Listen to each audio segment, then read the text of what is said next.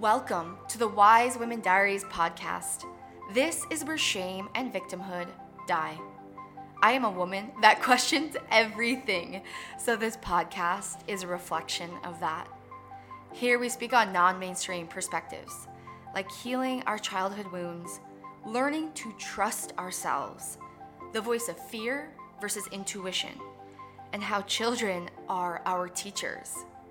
We discuss what it looks like to own your power as a woman and step out of the medical paradigm. That's why I am obsessed with interviewing women who trust their bodies and babies in home birth and free birth, and their wild journey from maiden to mother.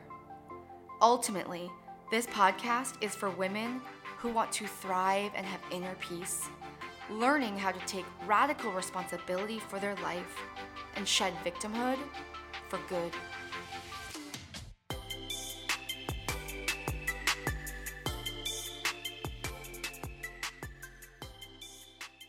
Okay, well, my name is McKenna, and my favorite moment of every day is starting my morning.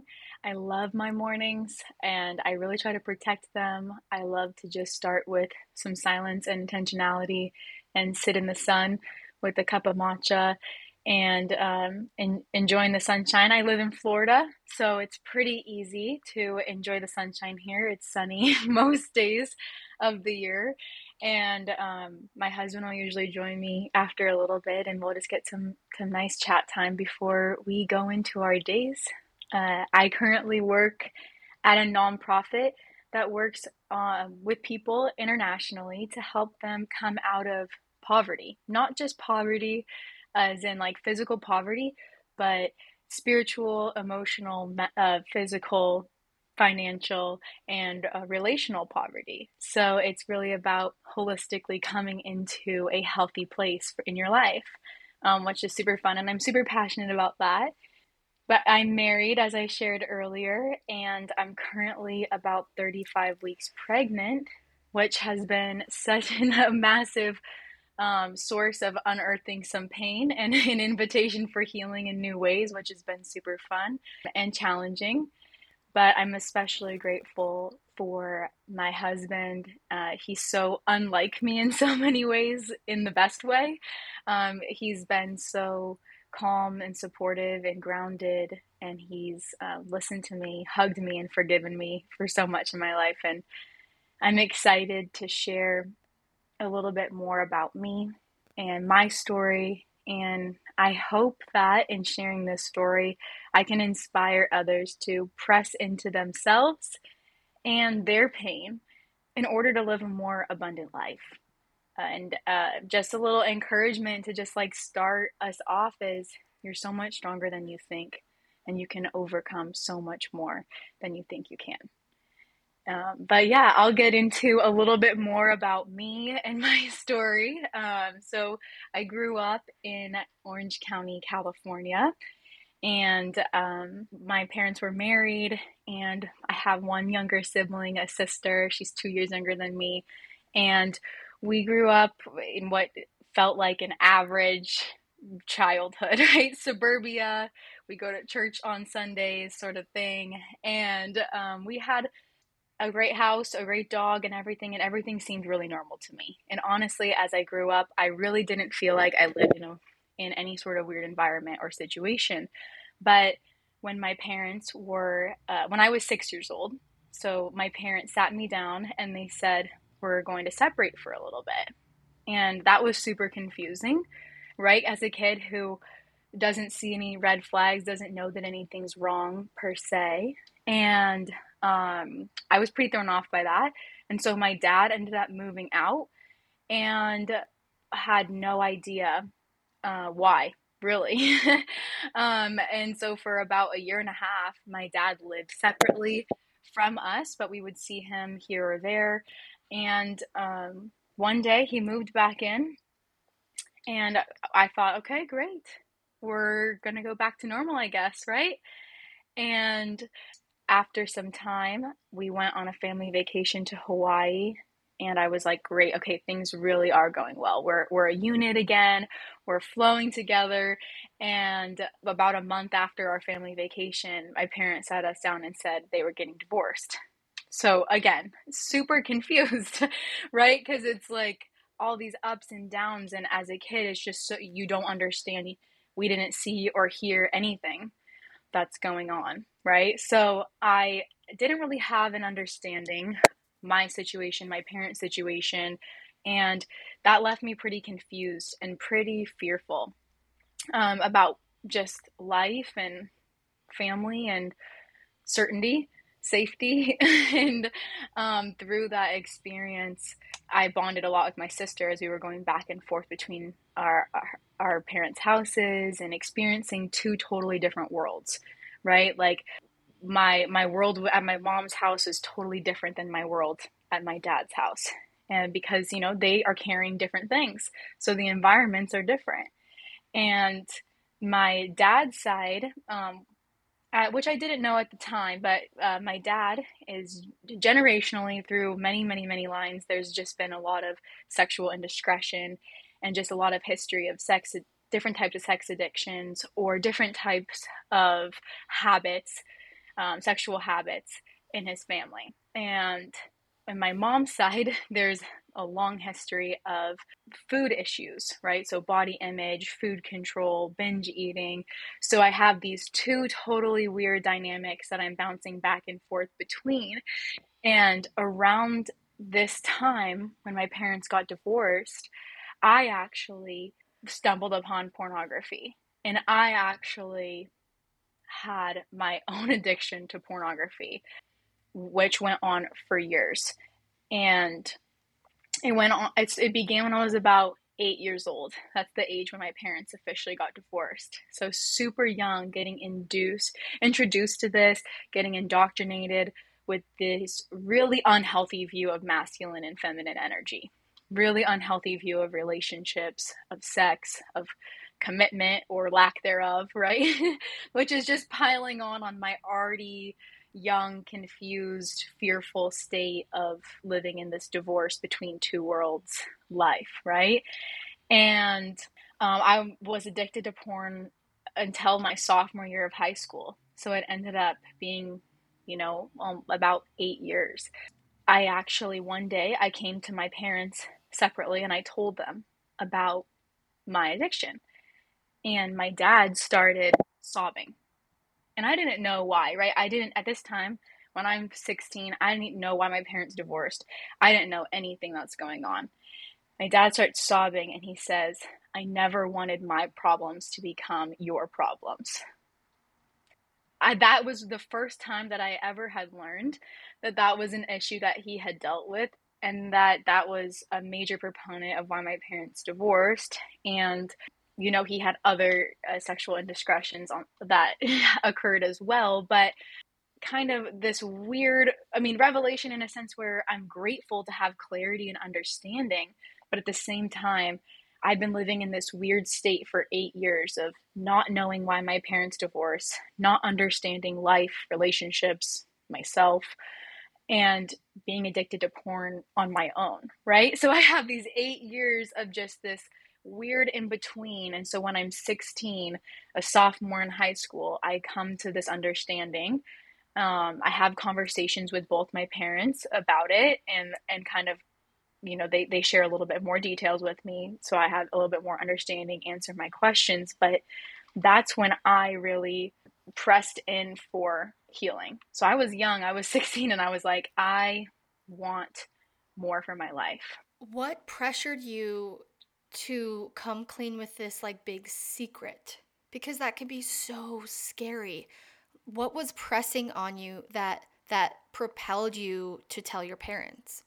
I think I just I knew that if I just kept it inside that it wasn't going to change and it was always going to have power over me. And I told one of like my trusted friends and I felt so much relief and I just was like honestly on a high. I was like, I'm just gonna tell more people. And I was like, I'm gonna tell my parents because I trust them with this information. And it was so relieving, right? It was such such a relief for me. and such a part of my healing even though i had kind of cut ties with pornography by the time i talked to them about it i really it, it was a it was freeing for me to admit that I had a had a problem, right? That I did have a problem and that I wasn't in a healthy state. And like you can only go up from there. But you have to like bring that into the light before you can really get there, right? That's so beautiful and it I wonder if it has something to do with your age because when people are in their 30s or 40s, I feel like they hold their secrets even closer to them because they have they have decades of practice of holding in the secrets. But it's true, there's some sort of quote somewhere that secrets are secrets because you're keeping it to yourself and no one knows. And that liberation of mm-hmm. telling someone else is what makes some makes a secret no longer a secret. And that's what lightens the burden. And you intuitively knew that at 16 years old.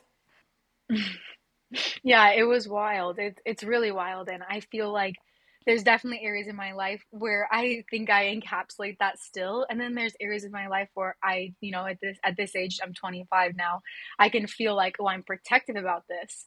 And so there's like obviously still working to to have that level of openness and freedom in every area of life. But I, I for some reason, even though sex and pornography is like a very taboo thing in a lot of our society and the way that we talk about it, uh, I've always felt really free in that area, at least to verbalize, you know, um, those things. And I, I feel like there's such a need for that, especially with young young women, young girls, because I think a lot goes on that we don't realize and we don't understand or see. So I, I I'm grateful for that time and for my experience with that and for my parents' grace and I honor them both for responding to me so well.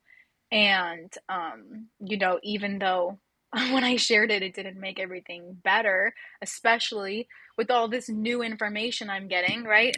All this new information that I'm overwhelmed with about, oh, my, my dad has a history of this. This is why my parents divorced. You know, the extent of uh, of the issues were large, and and my parents my my parents did a lot to try to work through it together, and there was not breakthrough.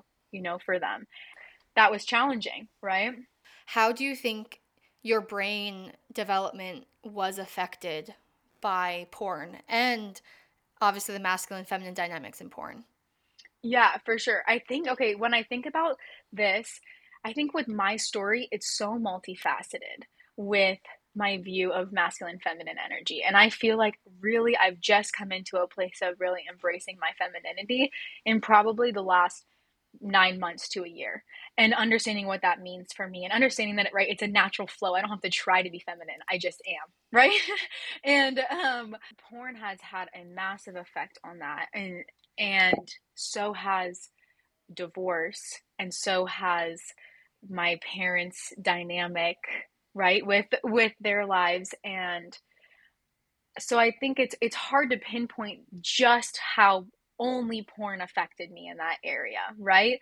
Because uh, my story has a lot of different layers that affect uh, my, my view of masculine and feminine energy. But I, I really do think one of the biggest things that it taught me, um, not in a positive way, is just that women are supposed to provide what other people want. And women don't just get to be themselves express themselves but a woman's role is to be what other people need them to be.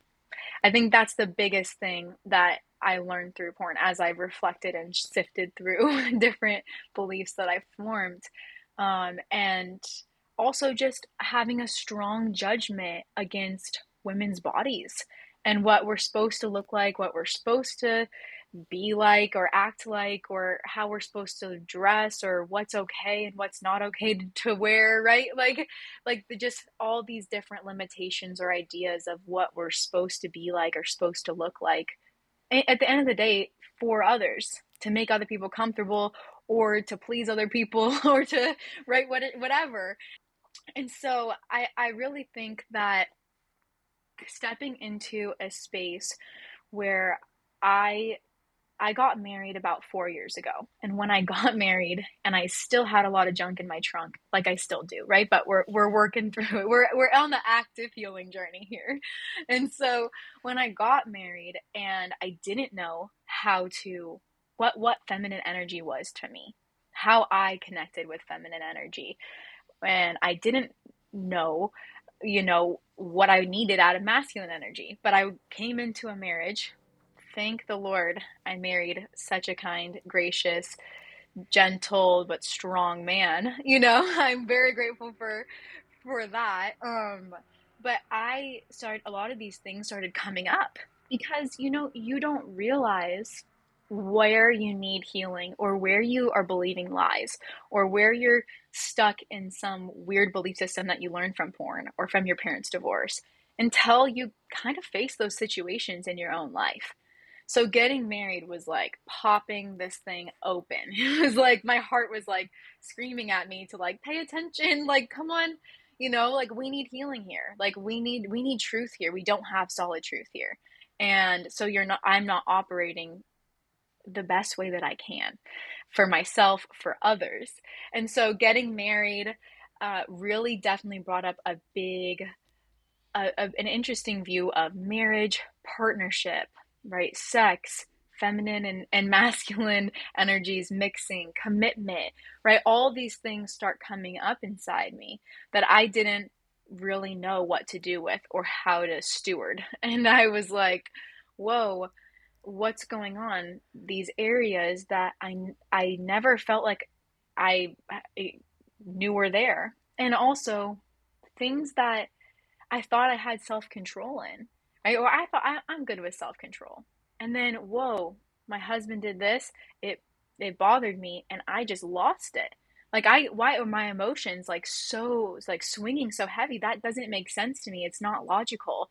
I thought I, I know it's not logical, right? And so these I'm starting to notice these patterns that are centered around, you know, perfectionism, providing things for my husband that he that I think he needs, right? I have to meet what he needs. I have to meet what he needs. That was one of the biggest lies that I was stuck in. It was uh, it's my sole responsibility to meet my husband's needs, right? And that's coming from porn, coming from the divorce, right? Experiencing that in my own life. And um I I ended up starting to see two different counselors who seriously changed my life. Um, we did a ton of inner child work and connecting with truth, right? Coming into to agreement with truth over my life, over my design. And for me, one of the biggest things I had to learn and realize is that pain and these triggers, right? These big responses I'm having is actually an invitation to connect with myself and to provide myself with what I need because I wasn't given that as a kid, right? Or I had a, you know, I used porn as a coping method or I used this to like fill this void in my life when I was a kid. But now I'm that I'm I don't have that. I have to fill it with something else. And so trying to learn how to fill it with healthy proper things and and being there for myself. And for me, the biggest thing was not submitting to my feelings, but using them to gather information, right? Like, oh, my, okay, I'm having a big response. So there's a, there's a big something in my heart that needs me to pay attention to it, that needs me to tend to it and calm it, right? Respond to it. And the biggest thing for me in this was learning how to connect with truth and for me, in my experience, in my life, the the way that I connect with truth is to connect with God. Because I'm naturally don't just believe that I'm good enough. Right? I naturally don't just think that I deserve to be loved. And I need a belief in a God that tells me those things that I can cling to because I can't find those truths in myself or even in the world, right? In others. It, it's not always just provided for me. So so what is my story has really been connecting with God receiving truth over my life and then also receiving truth from um, you know, other people, like finding people that have experience that can speak truth over me, finding people that will get behind me, get around me, encourage me in the areas that I need help in. And that has been huge because, you know, when you're a kid and you're, when I was living with my dad, his addiction was consuming for him. And I didn't get what I needed out of a dad. I didn't get what I needed in that household. I didn't feel safe. I didn't feel taken care of. I I did a I had a lot of responsibility around the house that an 8-year-old shouldn't have, right? And for me, I need I needed to find people in my life that would father me. Or I needed to find people in my life that would mother me in ways that I didn't have. And they don't have to be people that are, you know, my parents' age. I have one of my mother figures in my life is like seven years older than me, you know, because she provides that wisdom, that guidance that that I've been through this and I'm I'm going to be able to talk you through this type of energy and encouragement in uh, in my life. But really as I have been processing and thinking through my story and there's so much more obviously that I didn't share. There's so much that I could share and there's so many more specifics, but what I really want to focus on and hone in on is that we can overcome so much more than what we succumb to. Right? These things that happen in our lives, they do not dictate our lives. And they may for a time period while we're while we're learning how to understand and how to deal with them, right? But they are not going to drive our destiny. We get to do that. But we have to take charge of our life, right? I had to say, I'm not going to let the pain of my parents' divorce have the final say for my life and for my marriage. I'm not going to have pornography be something that gets passed on from generation to generation in my family anymore, right? Because generations uh, on my father's side, some sort of addiction in that area. I, I had to choose and I had to choose to do the work and I'm continuing to do the work, right? But because it doesn't happen naturally. I think so many so many people in this in the world they want the quick fix. But there isn't a quick fix to this kind of stuff. It takes time, it takes attention. And when we talk about loving ourselves, when we talk about choosing to be present with ourselves, when we love others, when we're present with other people, it's usually ours. That's what we have to do with ourselves, right? We have to, to choose to be present with ourselves, to invest in ourselves, to listen, and to take the time to heal and, and understand ourselves. And I think that's really the only way that we are going to be able to come out of these different um, darknesses that we're living in in order to really come into the light. And that is what is important, right? Is coming into the light, living in the light. And, and you don't have to be something or someone to be healed. You just need to be you and you have to just let yourself unravel let yourself um, come to the surface because our true self is is here but our pain our, the different right darknesses the generational things that we're born into they they try to bring us down but the true us the light that's in us is trying to come out. And i think we really just have to spend time embracing that and and leaning into that because it's it's not like a light switch. It's not a quick switch. it's like one of those ones where you can like fade it from like you know dim to all the way bright. And that's how it is with our lives as well. And the different pain, the different challenges I've been through, specifically with my father, I'll, I'll speak to those. Um, and with just the sexual addiction that's in his side of the family. Um, and, you know, that spreads up generations and out to his siblings and everything.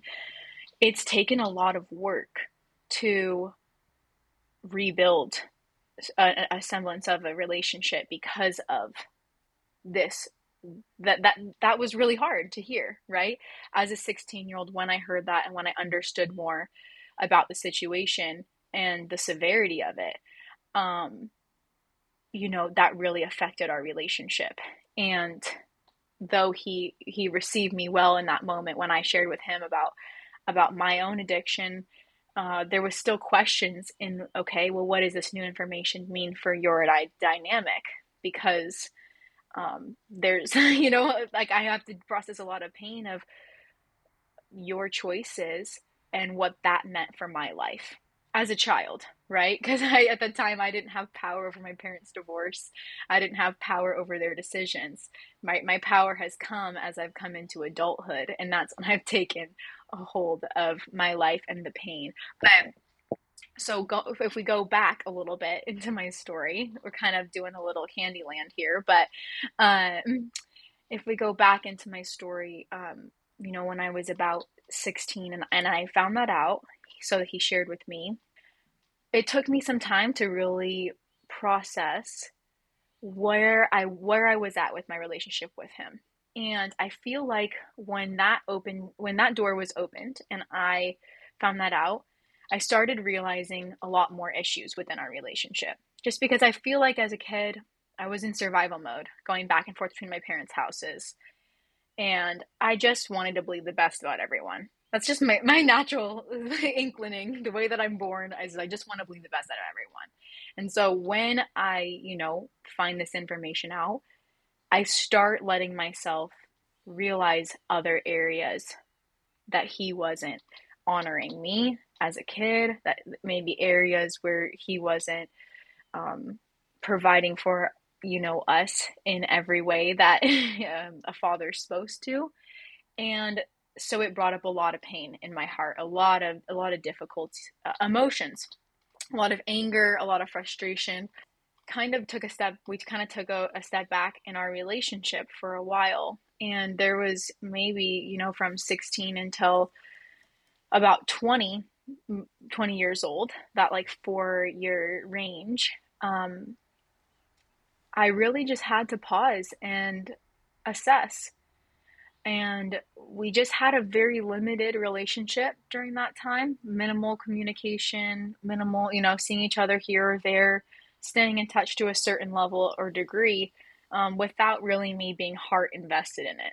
I decided when I was about 20, 21 that I wanted to talk with my dad about all these different things that I that he the different pain that he's caused me right so the addiction just the the different the role that I had to be in in his household because of his addiction consuming him and his choices that he was making and um, how he wasn't honoring us and in in those different areas of life. And so my dad and I ended up having a series of four conversations where I basically just told him everything that bothered me, everything that hurt me, everything that he did that made my life really hard as a child. And I was absolutely just like wrecked, like sobbing the whole time I'm saying it because it, it's so scary to like verbalize things. So you, you verbalize your emotions to that level, especially when you don't know how someone's going to receive it. I was so I knew I wanted to honor my dad. And I knew that honor started in the heart. And I knew I couldn't honor him until I got those things out. Right? I said, if I don't tell you these things I'm holding against you, I'm never going to be able to come into a normal relationship with you again. So I need to get these things out. I need to process them with you. Unfortunately, you're going to have to be the bearer of those, right? through that, I'm going to be able to come into a place in alignment with honor and love for you. You know, we had so we had four conver- different separate conversations because there was really like some di- four different main things I wanted to talk about with him. I was so floored by his humility. And every time that I confronted him, he totally just listened cried with me, and apologized. And I was like so surprised, you know, because when you have that that negativity, right? When you have all that that pain, you kind of think somebody's going to like fight you back on it. And a lot of people do. A lot of people don't know how to respond, and I will 100% say that. There's people I've, you know, brought things to that that don't respond in that way. But time and time again, my dad has he chose to seek to understand me, to understand why I felt the way that I felt, what his role was in it, and to own it. Now, you know, he's not perfect. He hasn't been able to change everything about himself, and I don't expect him to. But the fact that he was able to listen, un- understand me, and apologize, right? Take ownership was huge and has been huge for our relationship. And our relationship, it's, it is the best that it's ever been. I'm right. I'm 25 now. Yeah, what I hear you saying is, you know, these events in the child in your childhood, you lost respect for him. And when you came to him and shared your heart and the way he owned it and took radical responsibility, you gained respect back for him. And that's how your relationship can be more solid now. It's beautiful. Yeah, 100%. And I think that that's kind of the like the thread that I want everyone to hear through this story, right? Is like radical responsibility. And like both my dad and I have taken that in in our lives, right? I took it and I said, you know, this this addiction is going to be no more in my family. And my dad t- is is taking radical responsibility at the same time for his mistakes and for what has caused me to to wind up where I was. And so to it's like together we're renewing this family this family and this family line and what's going to come for the future for my family. And i have been so lucky to experience that with him and with um, myself right? And and to come into this this new dynamic of rebuilding this relationship and we are in the best place that we've ever been. And we're going to be, I hope, in a better place in the future. And something I want to point out to like as well on this topic is when you're rebuilding relationship, when you're rebuilding trust, that it doesn't mean that you don't have boundaries. And I I hesitate to use the word boundaries because I don't really like the way that most people speak about boundaries because it tends to lean towards boundaries keep people out. But the way that I view boundaries is boundaries protect yourself and allow people in in a healthy way right like i i want to i want to see the positive side of it because i think the word boundaries can kind of sound negative sometimes and so though we're you know on this process of rebuilding relationship rebuilding our trust and we're come we've come into you know the probably the best we've ever been which you know we weren't really that great. So saying we're the best has ever been that's why i'm saying i'm hoping we keep going in this direction. But that doesn't mean that there isn't still protectors or that there isn't still ways that i'm honoring myself in my relationship with my dad right? There's certain things i won't speak to him about. That i i, I this isn't going to be our relationship isn't this part of my life and there's certain things that he doesn't get to experience in my life with me. And there's going to be certain things and, and certain protectors in place for my future children with him, right? Because I really, my biggest priority is maintaining this life in the light, in this healing state, in this freedom from addiction and generational addiction. Um, and until my dad's family can come into that freedom with me, right? My like I can't knowingly solicit myself or my children into those types of environment right? So it's it's there's a balance there's an ebb and a flow in it. It doesn't have to be all like so black and white and it doesn't have to be all good and all bad right? I, it can be I think life is just such a, a mixed bag and really embracing that, that my dad and I's relationship is 100% the best that it's ever been. but there are areas of my life that he still doesn't have access to. And that's okay. Right? and so, and I think that's the beauty of it. I think that's the beauty of healing is coming into this, coming out of that black and white thinking or that rigid thinking. I feel like I lived in rigid thinking for so much of my life, right? It has to be, if it's good, it's all the way good. If it's bad, it's all the way bad. But then what does that mean for the space that's in between? I think so much of what, what our society needs, what our, our own hearts need, what we all need is just to be okay living in the gray, living in the in between, and balancing and holding space for both um, the good and the bad, and the difficult and the joyful, and the hope and the disappointment, right? Like we can live in all of it simultaneously. And that's something that I really value and I really want to bring into my future and my, my kids' future. And I'm currently 35 weeks pregnant and expecting a little boy. And I am so proud of myself for the healing that I've gone through and that I'm that I'm continuing to go through. And you know, I was I believe we're kind of dealt our parents' ceilings. And so I was dealt, you know, my parents' ceilings and I've done a lot of groundwork. You know, that was my floor but now I've done a lot of groundwork to make a hopefully a pretty big a pretty big ceiling change for my kids and that that that my ceiling would be my kids floors for them and I have so much faith and so much hope that there's going to be a different reality. There's going to be a different dynamic moving forward with my family, right? With my husband, with me, with our children. We have already cultivated something different than what I was raised in. And adding children to the mix, I'm I think we're only going to see those differences and those places of healing are going to stick out even more. Yeah, I have two questions. You can go either direction. I have a question on have you and your husband talked about what the conversations in your house are going to look like in regards to sex or porn.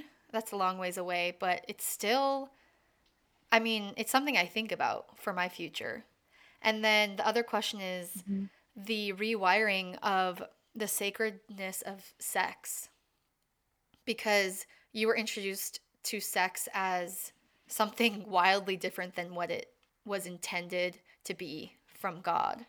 Oh, I like both of these questions. I, I I think I'm gonna I think I want to talk about rewiring my brain with sex because this has been one of the my biggest personal breakthroughs, which, like I shared, they I didn't even realize I had that many issues with sex until you start having sex, right?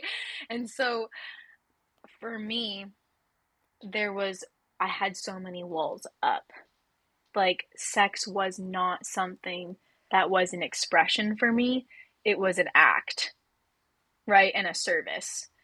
And living like that was not fun not fun for me and i'm sure it wasn't fun for my husband either you know and and um you know internally like i like it was it was something where i was afraid of sex and also needed it at the same time. Right? I'm afraid of the power that it has. I'm afraid of I'm afraid of not having sex. I'm afraid of having sex, but at the same time, I need it because it's it's meeting this need in my mind because pornography had taught me so much about how I need to you know perform. I need to be there. Like i need to be what people need. And so sex is a great way to meet somebody else's need right?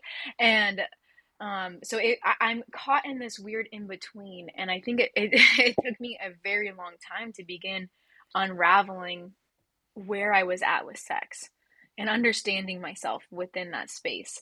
And so for me, I would I I was very very very rigid about it.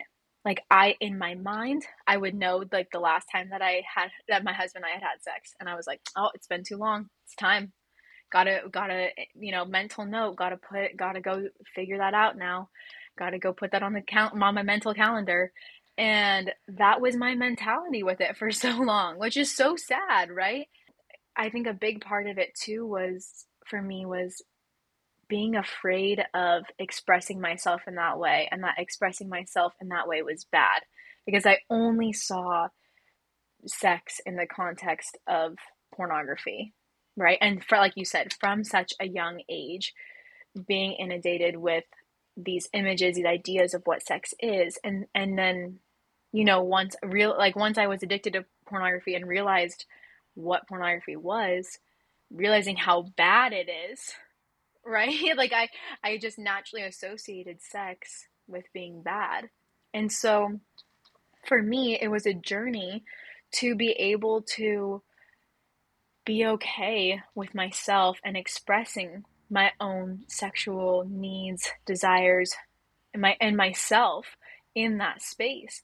And I'm so grateful, so so so grateful that I have a husband who was patient with me throughout this process because he really carried me through that with grace and was so willing to listen to what was going on inside my head, to listen to um, my fears, my worries, and what's coming up, and to be able to help me really come into alignment with truth over my body, over myself, over my expression.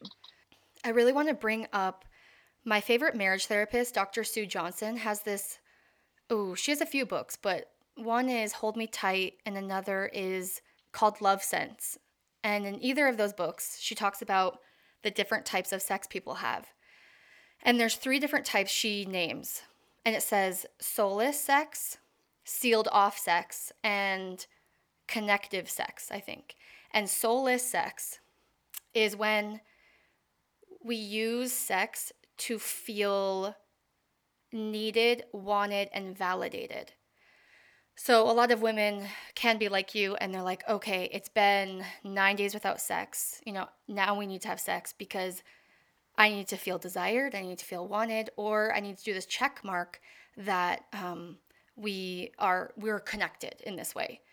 And it's this this like this lingering anxiety that then when you have sex, it's like, oh, okay, we are connected. And that's one way. And then sealed off sex can be using sex purely for for a physical act. There is no vulnerability. There's no intimacy. There's like no emotions. It's a purely physical act. And that's how other people use sex. And then obviously the very healthy way that a lot of us aren't taught. a lot of our mm-hmm. a lot of our patterns and wounds and traumas from childhood, whether it's just religious programming about our bodies and, and nakedness and sex, you know, a lot of us have a lot of these hangups, and women have a lot of hangups because of being a woman, right? Is providing everyone their needs, like you said. And so women have such a hard time receiving. Women have such a hard re- they have such a hard time receiving with sex. Can they be centered? Can they be pleasured and and centered and receive in sex? So many women cannot. So the third type of sex is connective sex, and that's when it's truly the most vulnerable act. It is true intimacy. And very it's very rare when people really engage in this way because it's scary. It's scary because you're you're fully seen and you fully show yourself in the most intimate way. And that is scary. And a lot of people, a lot of us don't do that. It's a journey to it, anyways. For sure, for sure. And I think like like you're saying, I think sometimes too, like on that journey, it's like, okay, today was connective sex. Okay, now, you know, three days later, okay, ah, I wasn't connected in that. And okay, you know, four days later, okay, now today I'm connected in it. Oh my goodness. And then, oh, I got stressed out.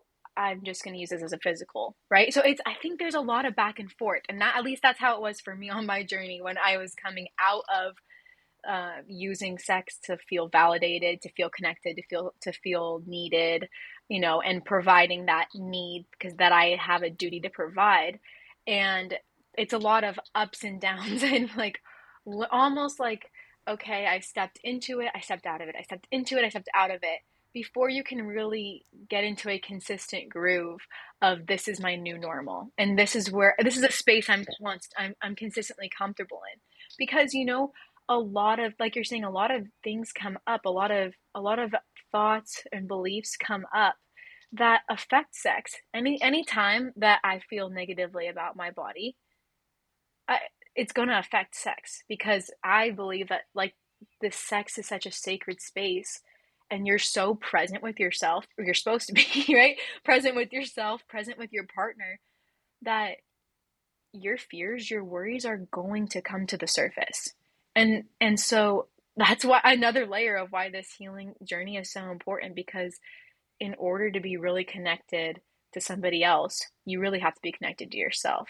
And if you're not you're just constantly going to have these fears these beliefs coming up. And i mean that is my story with sex. That is like there is time and time again where i would be i would be in the middle of it. And i'm thinking about how I shouldn't have eaten something that I ate that day. Or I'm thinking about how I should probably put I should I need to I need to like turn off the lights or I need I can't be seen right now, right? Like there's all these different fears and these different lies coming up in the middle of it. But as we begin the process of unearthing these these belief systems that we have, I'm only able to be more present. And so I when you're more present, you're only going to experience more pleasure too right and more connection with your spouse and so it's just this this domino effect. And for me it's all come back to, it's all ha- it's all coming back to overcoming these negative thoughts overcoming these lies the pain that i'm experiencing that's holding me back from myself. And it's whole and, and that pain is also then holding me away from other people right? My partner my friends my family my community. And it sex is one of those things where I really feel like at least for me, I can really tell where I'm at mentally and emotionally when I enter into that space because everything comes up when I start to be present. And so if I haven't been consistent with myself, if I haven't been, you know, like if I'm not in a good emotional mental space, that's where I usually find out if I haven't been paying attention to myself in other ways.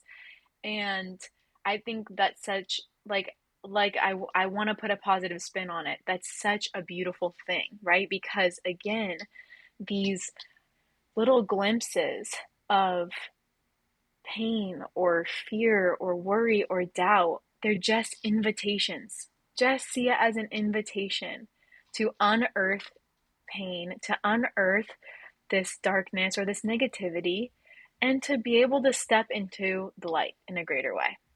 Like, that's how we have to see it. If we don't see it that way, we're constantly going to be stuck in these patterns. We're constantly going to be stuck where we're at um, because if we're just doing things to fix ourselves, we are stuck in this massively incorrect mindset that is never going to allow us to actually experience healing because you think that you're just fixing. And until you can just really open yourself up to the idea of the journey of healing and gradually stepping more into healing, more into the light, where you're that's where you're going to find true freedom and true peace and true acceptance for who you are and where you're at because you know that you can continue to go more and more into the light right yeah. yeah i feel like these types of stories will help people if they can't relate to something like porn addiction a lot of people can relate to sexual issues in families and but but if you don't relate, like to me it's so powerful to hear someone's real life story. That's how you gain empathy. That we all are handed shit. And then we all get to transform it to gold if we want. Like all of our stories are different.